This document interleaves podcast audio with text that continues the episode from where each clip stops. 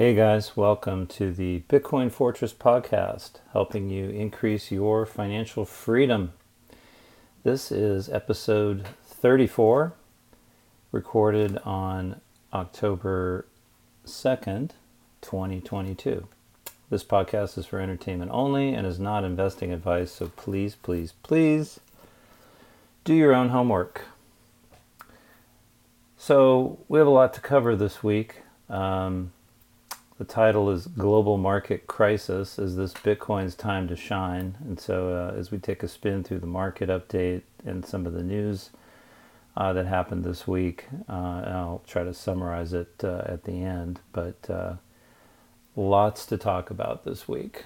So jumping right in with the market update, the major U.S. equity averages finished the last session of Q3 with another day of losses on Friday, adding to recent weakness, with investors still concerned about aggressive Federal Reserve policy. The Dow and S&P 500 touched new lows for 2022. Trading took place amid PCE price data that rose more than forecasters expected. Meanwhile, comments from a top Fed official continued to point to a hawkish stance from the central bank. While the Dow and the S&P 500 both set intraday 52-week lows during the session, the NASDAQ remained just off its previous 2022 low of 10,565.84, set back in June. Still, this represented the lowest closing price for the NASDAQ since July 2020. 10 of the 11 S&P sectors finished in the red during the last session of the quarter. In a signal to what to expect in Q4, Federal Reserve Vice Chair Lael Brainard signaled that the central bank was not planning to return to an accommodative stance in the near future. That's that. Looking ahead, investors hope to turn a page on a brutal September, with the calendar turning to October.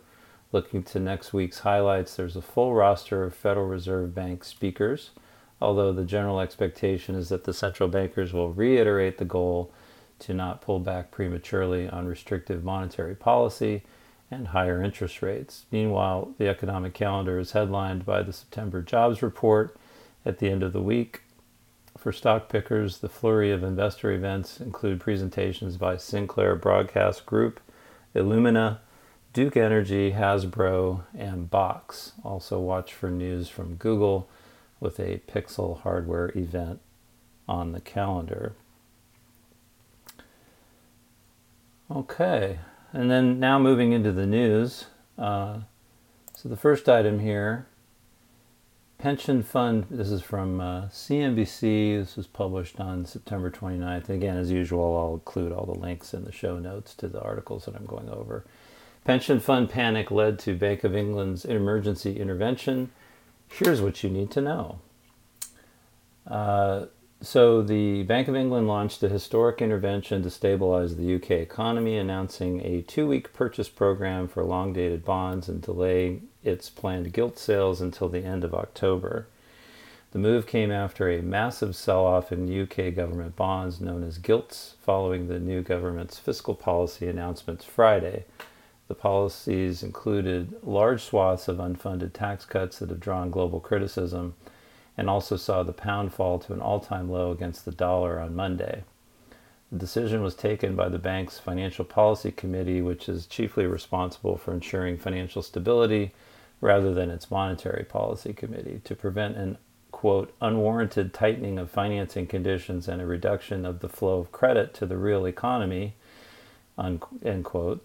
The FPC said it would purchase gilts on, quote, whatever scale is necessary for a limited time. Central to the bank's extraordinary announcement was panic among pension funds, with some of the bonds held within them losing around half their value in a matter of days.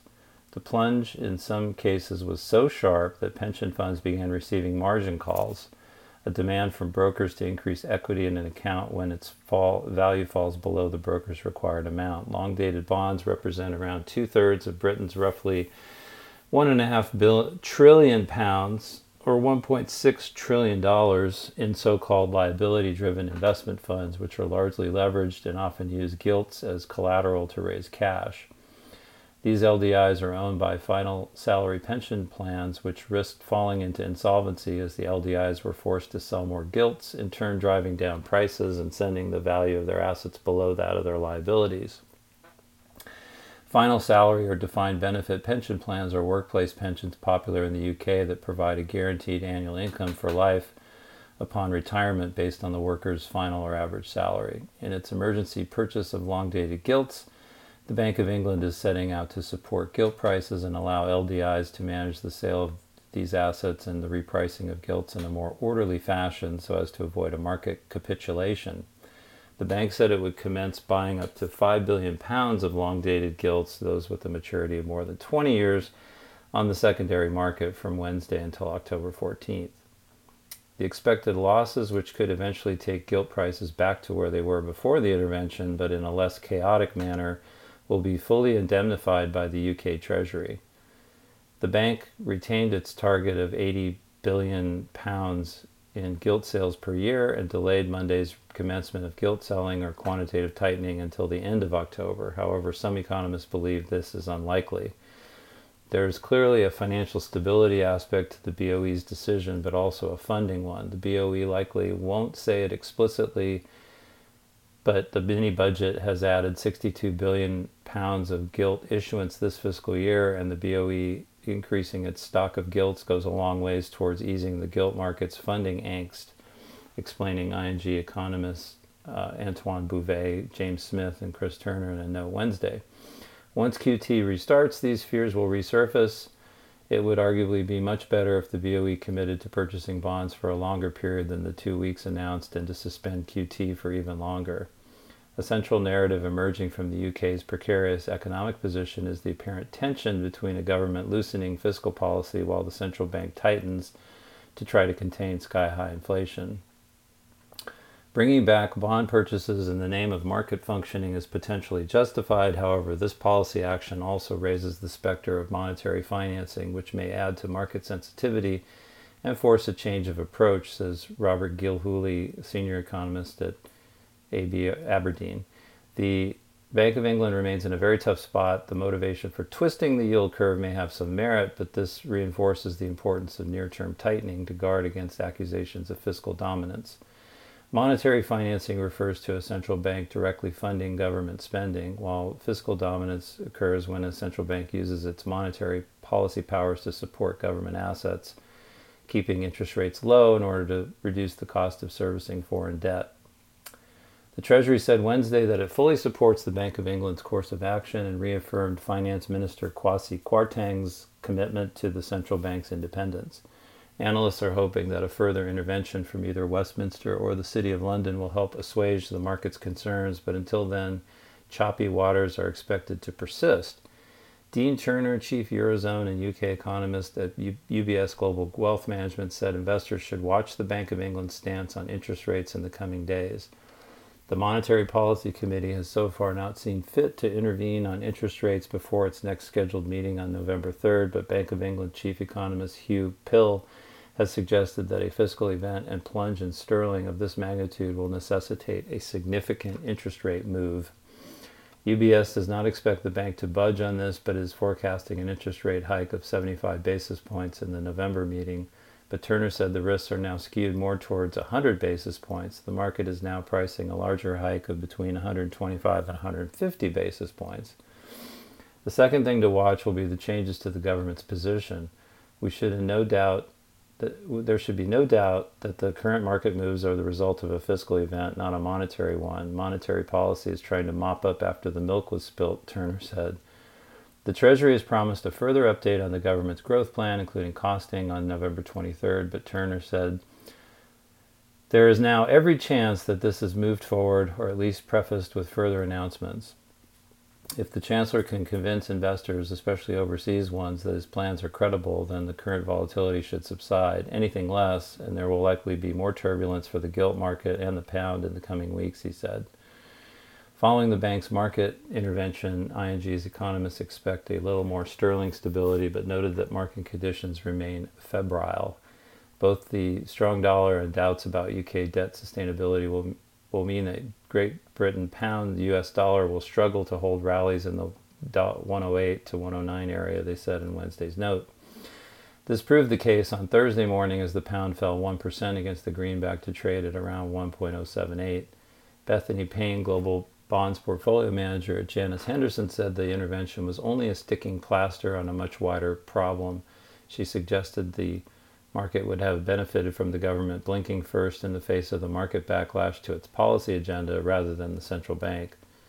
With the Bank of England buying long-dated bonds and therefore showing willingness to restart quantitative easing when the markets become jittery, this should provide some comfort to investors that there is a gilt yield backstop, Payne said.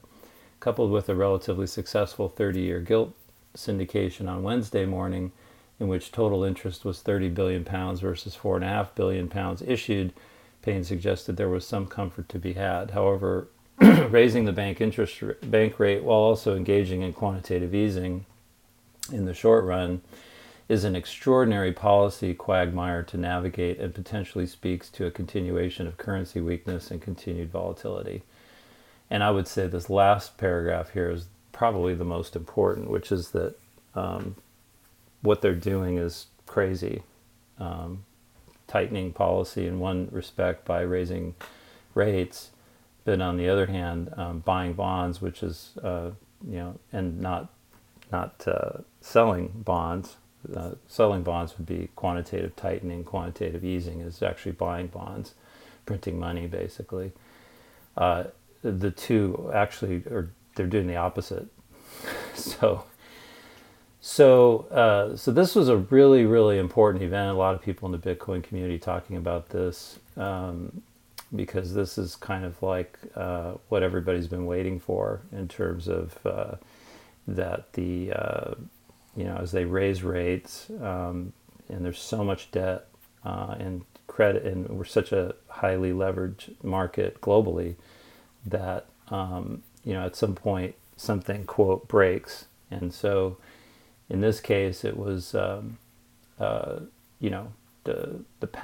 started plummeting, rates started spiking, and they had, apparently the pension plans don't just invest in bonds, they buy bonds and then they leverage them and use the money for other things, which is why they're getting, margin called. So an extremely complicated and huge mess.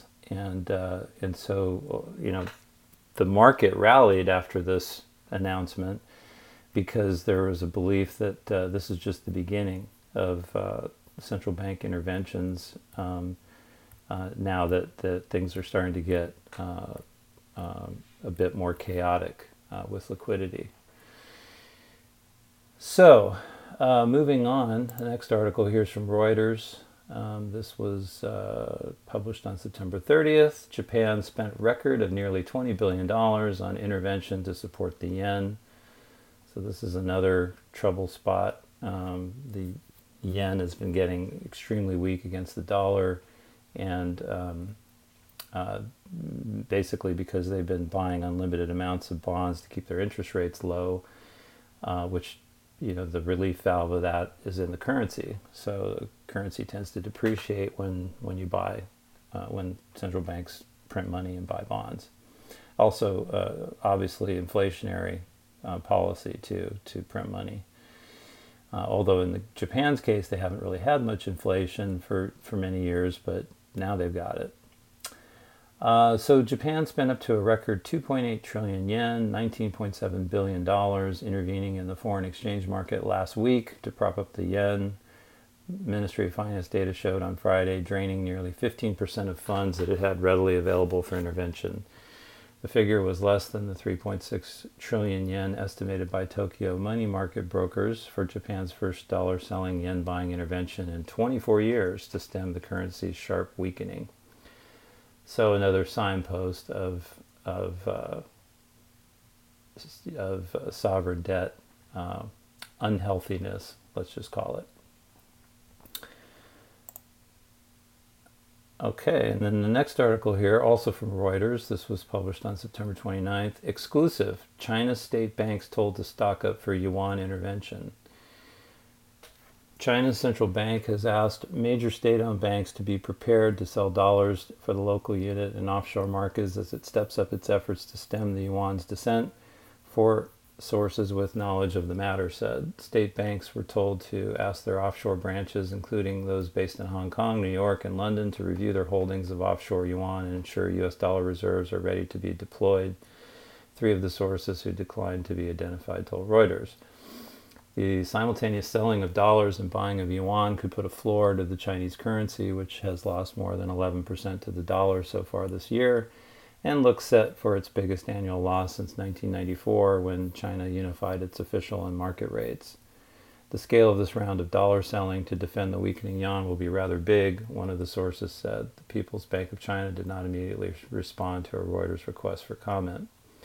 China's offshore yuan immediately bounced about 200 pips after Reuters' story before last trading at 7.1849 per dollar. While the yuan's depreciation has been gradual and in line with the decline in major currencies against the dollar buoyed by aggressive Federal Reserve monetary tightening, its decline to the weaker side of 7 per dollar has raised concerns about domestic sentiment and potential capital outflows. The offshore yuan moves in lockstep with the onshore unit, but its trading volumes account for about 70% of all yuan FX trades globally, dwarfing the volumes traded on the mainland. Chinese authorities have intervened in the past in the offshore yuan market to steer the yuan. Sources said the intervention plan involved using state lenders, dollar reserves primarily, but the total amount of dollar selling is yet to be determined, as the yuan's movements are largely dependent on dollar moves and the Fed's tightening trajectory, the source said. China burnt through $1 trillion of its official FX reserves to prop up the currency after a one-off 2% devaluation in 2015 that roiled global financial markets.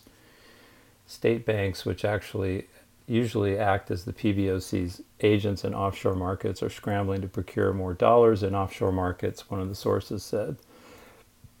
The People's Bank of China did not respond immediately when asked by Reuters about state banks stocking up on dollars. The latest proposal follows other steps authorities have taken to put a floor to the yuan through persistently selling firmer than expected midpoint fixings, verbal warnings, and holding off major monetary easing efforts. The PBOC has also rolled out policy measures this month, such as increasing the cost of shorting the currency by lowering the amount of foreign exchange financial institutions must hold as reserves, and reinstating risk reserve requirements on currencies purchased through forwards. Earlier this week, Chinese monetary authorities told local banks to revive a yuan fixing tool it abandoned 2 years ago as they sought to steer and defend the weakening currency. So again, another central bank intervention looking to combat what has been happening so far this year, which is the dollar has really strengthened a lot relative to all of the other global currencies, and is really kind of at the core of what's causing a lot of the chaos and mayhem, since everybody uses dollars for trade. It's the global reserve currency. So there is three central bank stories that sort of point to brewing chaos, and kind of supports the case for Bitcoin, in my mind. So, moving on, billionaire. This is from Bitcoin.com news. And this was posted, I think, 3 days ago. Billionaire Stan Druckenmiller discusses cryptocurrency having a big role in a renaissance. People aren't going to trust central banks. Billionaire investor Stanley Druckenmiller discussed the U.S. economy and cryptocurrency in an interview at the CNBC Delivering Alpha conference Wednesday. Druckenmiller is the chairman and CEO of Duquesne Family Office, LLC. He was previously a managing director at Soros Fund Management, where he had overall responsibility for funds with a peak asset value of $22 billion. According to Forbes' list of billionaires, his personal net worth is currently $6.4 billion. Referencing the news of the Bank of England buying £65 billion of UK bonds, he said, "If things get really bad and other central banks take similar action in the next 2 or 3 years, I could see cryptocurrency having a big role in a renaissance because people just aren't going to trust the central banks." However, he revealed that he does not own any Bitcoin or other cryptocurrencies, adding, "It's tough for me to own anything like that with central banks tightening. Focusing on the U.S. economy, Druckenmiller stressed that the Federal Reserve was taking unbelievable risks. He emphasized, we're taking this massive gamble where you threaten 40 years of credibility with inflation, and you're blowing up the wildest raging asset bubble I've ever seen. Asserting the Fed was wrong, they made a big mistake. If you remember, the Fed did $2 trillion in QE after vaccine confirmation, the billionaire explained. At the same time, their partner in crime, the administration, was doing more fiscal stimulus. Again, post-vaccine, after it was clear emergency measures weren't needed than we did in the entire great financial crisis. Druckenmiller continued, if you look at the Fed, what the Fed did, the radical gamble they took to get inflation up 30 basis points from 1.7 to 2 is, to me, sort of a risk-reward bet, and they lost. He elaborated, and who really lost? Poor people in the United States, ravaged by inflation, the middle class, and my guess is the U.S. economy for years to come because of the extent of the asset bubble in time and duration and breadth that it went on. Regarding whether there will be a recession in the U.S., Druckenmiller shared, let me just say this. I will be stunned if we don't have a recession in 23. Don't know the timing, but certainly by the end of 23. In a subsequent interview with Bloomberg Wednesday, the Duquesne Family Office CEO reiterated that Federal Reserve policymakers have put themselves in the country, and most importantly, the people of the country, in a terrible position. He warned that inflation is a killer, noting that to maximize employment over the longer term, you need to have stable prices. And so it's very interesting, you know, his point here is that, you know, the Fed has made a mistake. They've blown up this huge asset bubble. It's come down some, but it's certainly not down below the levels that it was at the beginning of all this. And the problem that the Federal Reserve will face is not if, but when they pivot to loosening financial policy, which may be prompted by a crisis similar to what has happened already in Great Britain, before inflation is under control, just means we're going to have, you know, persistently high inflation. Now, maybe it's not 2%. It's not definitely not 2%. Maybe it's not 8%, but maybe it's 4 or 5%. But that's really not good, as he points out, for the country. So we shall see what happens with that. But I think he's right that people will probably gravitate away from central banks who you really can't trust, and towards, I'm thinking, Bitcoin. And although he's not buying it now, doesn't own any now, it's because it trades like a risk-on asset, and so that's part of the reason why it's sold off so much this past year. Although it's holding nicely at around the $18,000 to $20,000 range. We'll see if there's more bad news to come. How much lower the stock market has to go, how much lower Bitcoin has to go. But Bitcoin certainly seems like it's stabilizing, which is also part of my thesis on maybe now it's time is come to shine. Okay, the next article is from Bitcoin.com, and this is this was published today. Trading like a Lehman moment. Credit Suisse, Deutsche Bank suffer from distressed valuations as the bank's credit default insurance nears 2008 levels. So here's another signpost for you. During the first week in October, the world economy continues to look bleak, as energy and gas prices have reached record highs. Inflation in many countries is the highest in 40 years. Supply chains are fractured. Equity markets have shed significant value, and the tensions between West and Russia have elevated. Amid this nasty economy, two of the largest investment banks are floundering from distressed valuations. Market data shows that Credit Suisse Group and Deutsche Bank are trading at extremely low values not seen since the 2008 financial crisis.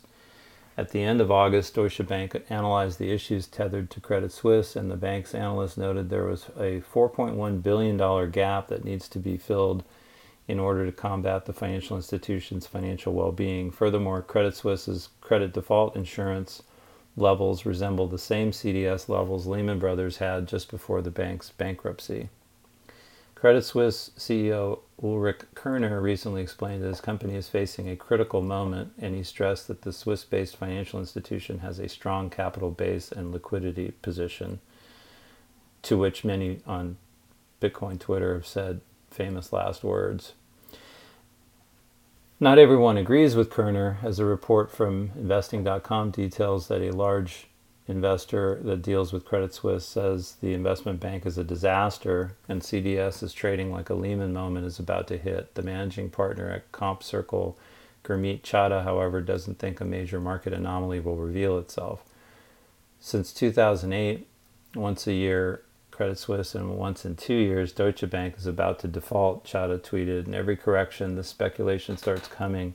In my little experience, a black swan event never announces itself. Chada's commentary has not put a cork in the speculation surrounding the two banks, and many believe a disaster is imminent. Credit Suisse is probably going bankrupt, the Twitter account Wall Street Silver told its 320,000 followers.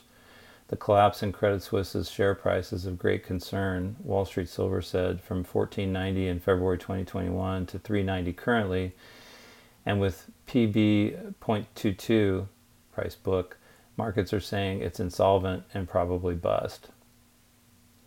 And then somebody posted Credit Suisse, the four key numbers: $160 billion in cash, $400 billion at call liabilities, $900 billion leveraged exposure, $40 billion equity.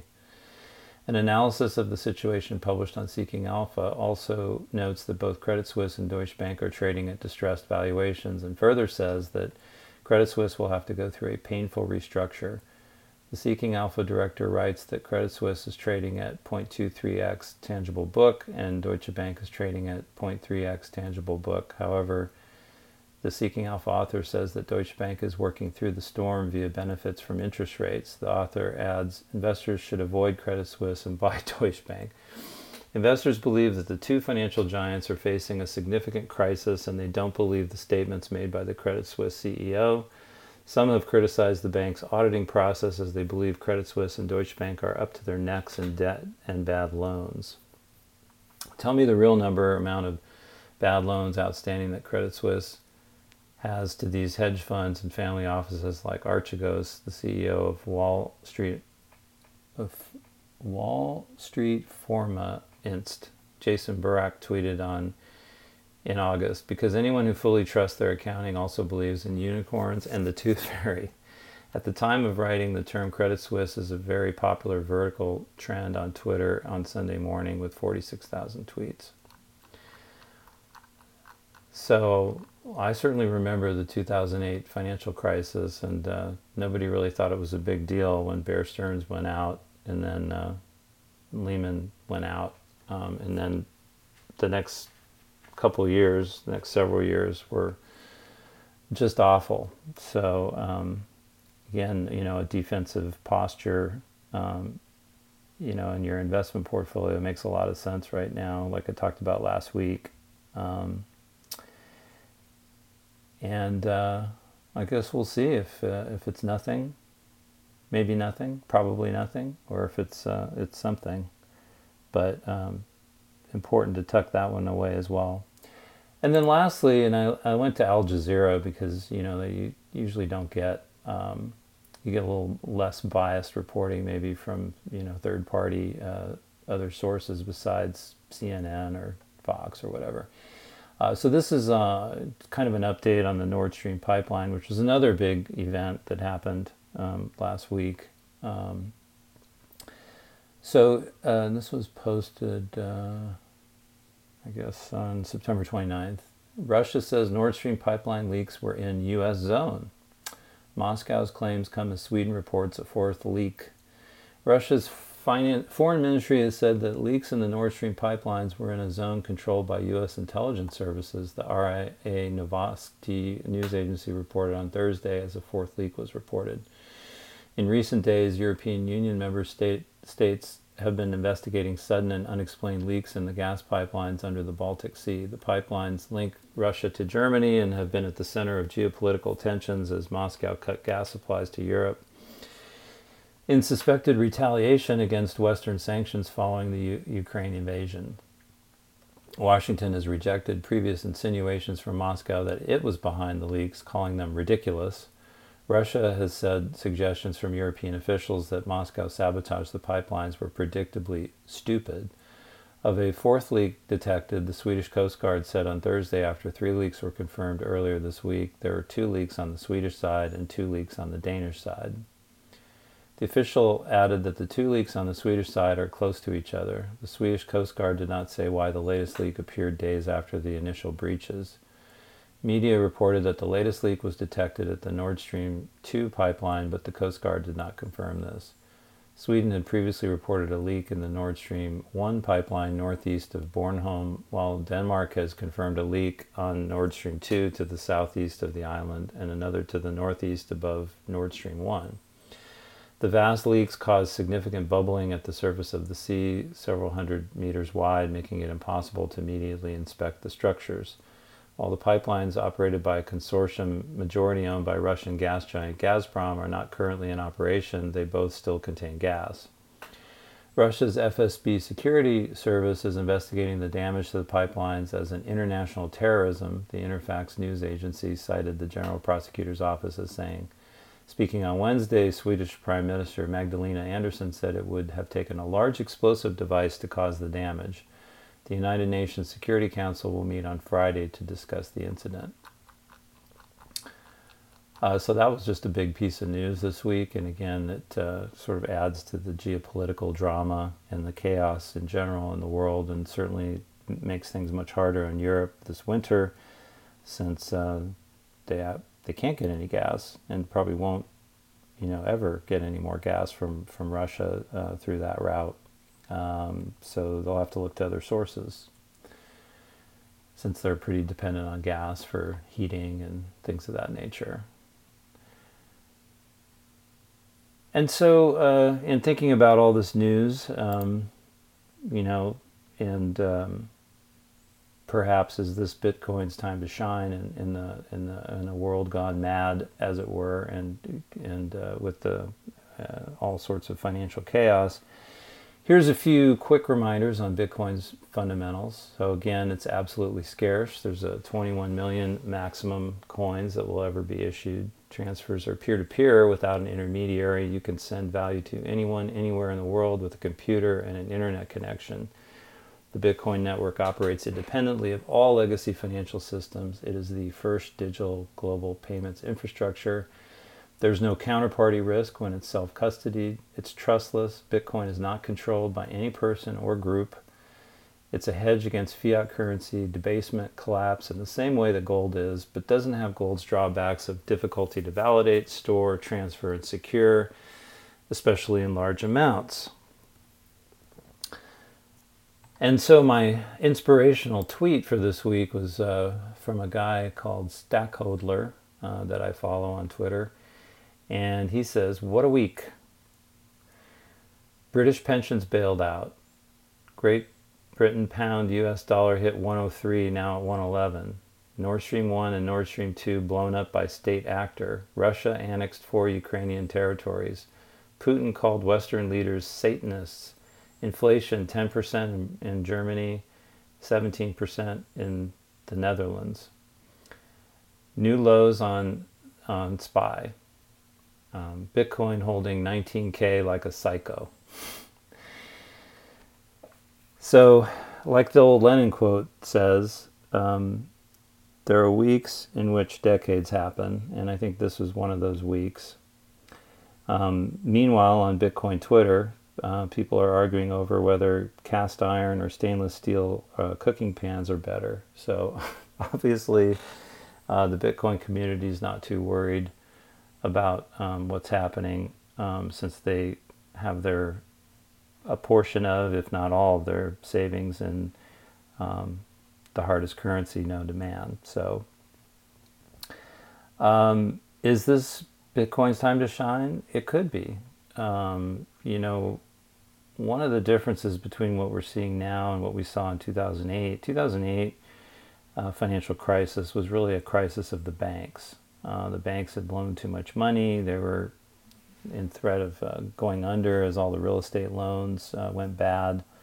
Stock market tanked, economy tanked, and so central banks stepped in by printing money to basically recapitalize the banking system. So today, with the exception of Credit Suisse and Deutsche Bank, the banking system's generally healthier. They're more conservative in underwriting real estate loans and that sort of thing. But it's the central banks that are over-levered. And what we talked about in 2008 was, who's going to bail out the central banks? Well, there isn't anyone. And so that's what makes this crisis a little bit more concerning, and honestly was the reason why Bitcoin was created. I mean, it was literally created during the Great Financial Crisis, in 2007, 2008. And so the concern is, that who can bail out the central banks? And the answer is nobody. So the central banks really have, two choices, really. They either print more money and stoke inflation and devalue their currency in order to keep the markets calm, or they continue tightening to reduce inflation, which will defend the currency, actually strengthens the currency, but will basically put the economy into a recession or a depression. And what the Central Bank of the United States, the Federal Reserve, is doing by raising interest rates is obviously the dollar is skyrocketing in value relative to other currencies, which is creating all kinds of stress on the global financial system, because dollars are used everywhere for trade and loans and things like that. And so it becomes much harder when your currency is down 20%, like the Great Britain pound is, for example, to pay back dollar-based loans, because you're having to buy dollars with much weaker currency that you have in order to pay those loans back. So it's definitely an interesting time. Like I talked about last week as far as portfolio strategy, and it's interesting too. I follow a lot of people on Twitter and different Substacks, and the sort of fiat folks are like, you should buy bonds, but not right now, wait, but they're going to be good. And with the cracks that we're seeing in these countries and in these central banks, I just don't feel confident in buying any sovereign debt, certainly not, any of the countries that are having issues right now, but even the United States, it's not a low. It's a, what do they call it? It's return-free risk. It's like not a risk-free return. So because of inflation and again because of the money printing, which. Again, the general consensus is most of the central banks are just going to have to, quote, pivot and loosen monetary policy eventually and print money, which is going to continue to drive inflation, whether it's at a low level or a high level. It's going to continue. And therefore, you are going to need to own assets.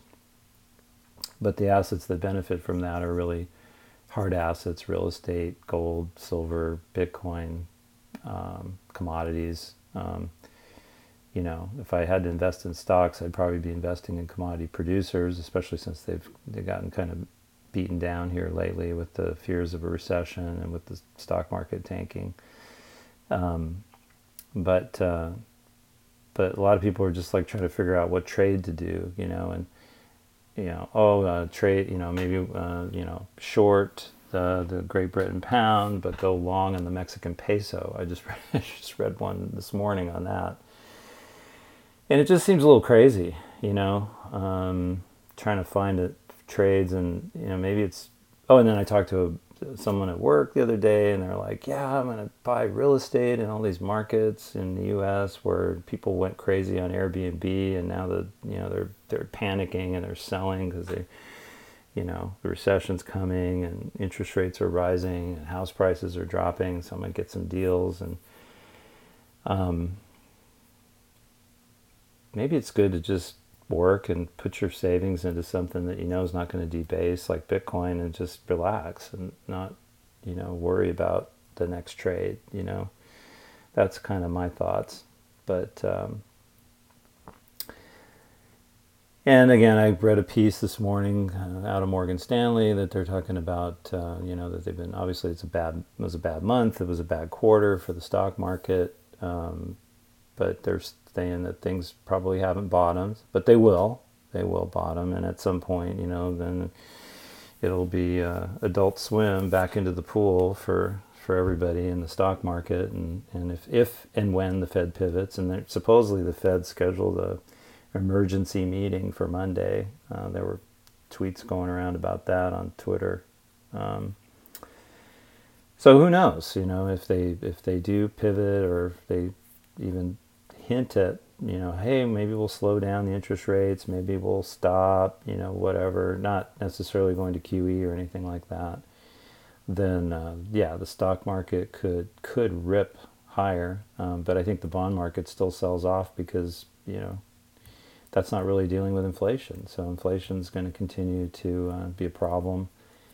And I think U.S. bonds definitely has some headwinds, because I think, while a lot of international players are not really buyers right now, banks could be. They have a lot of cash, so that could help for a time. But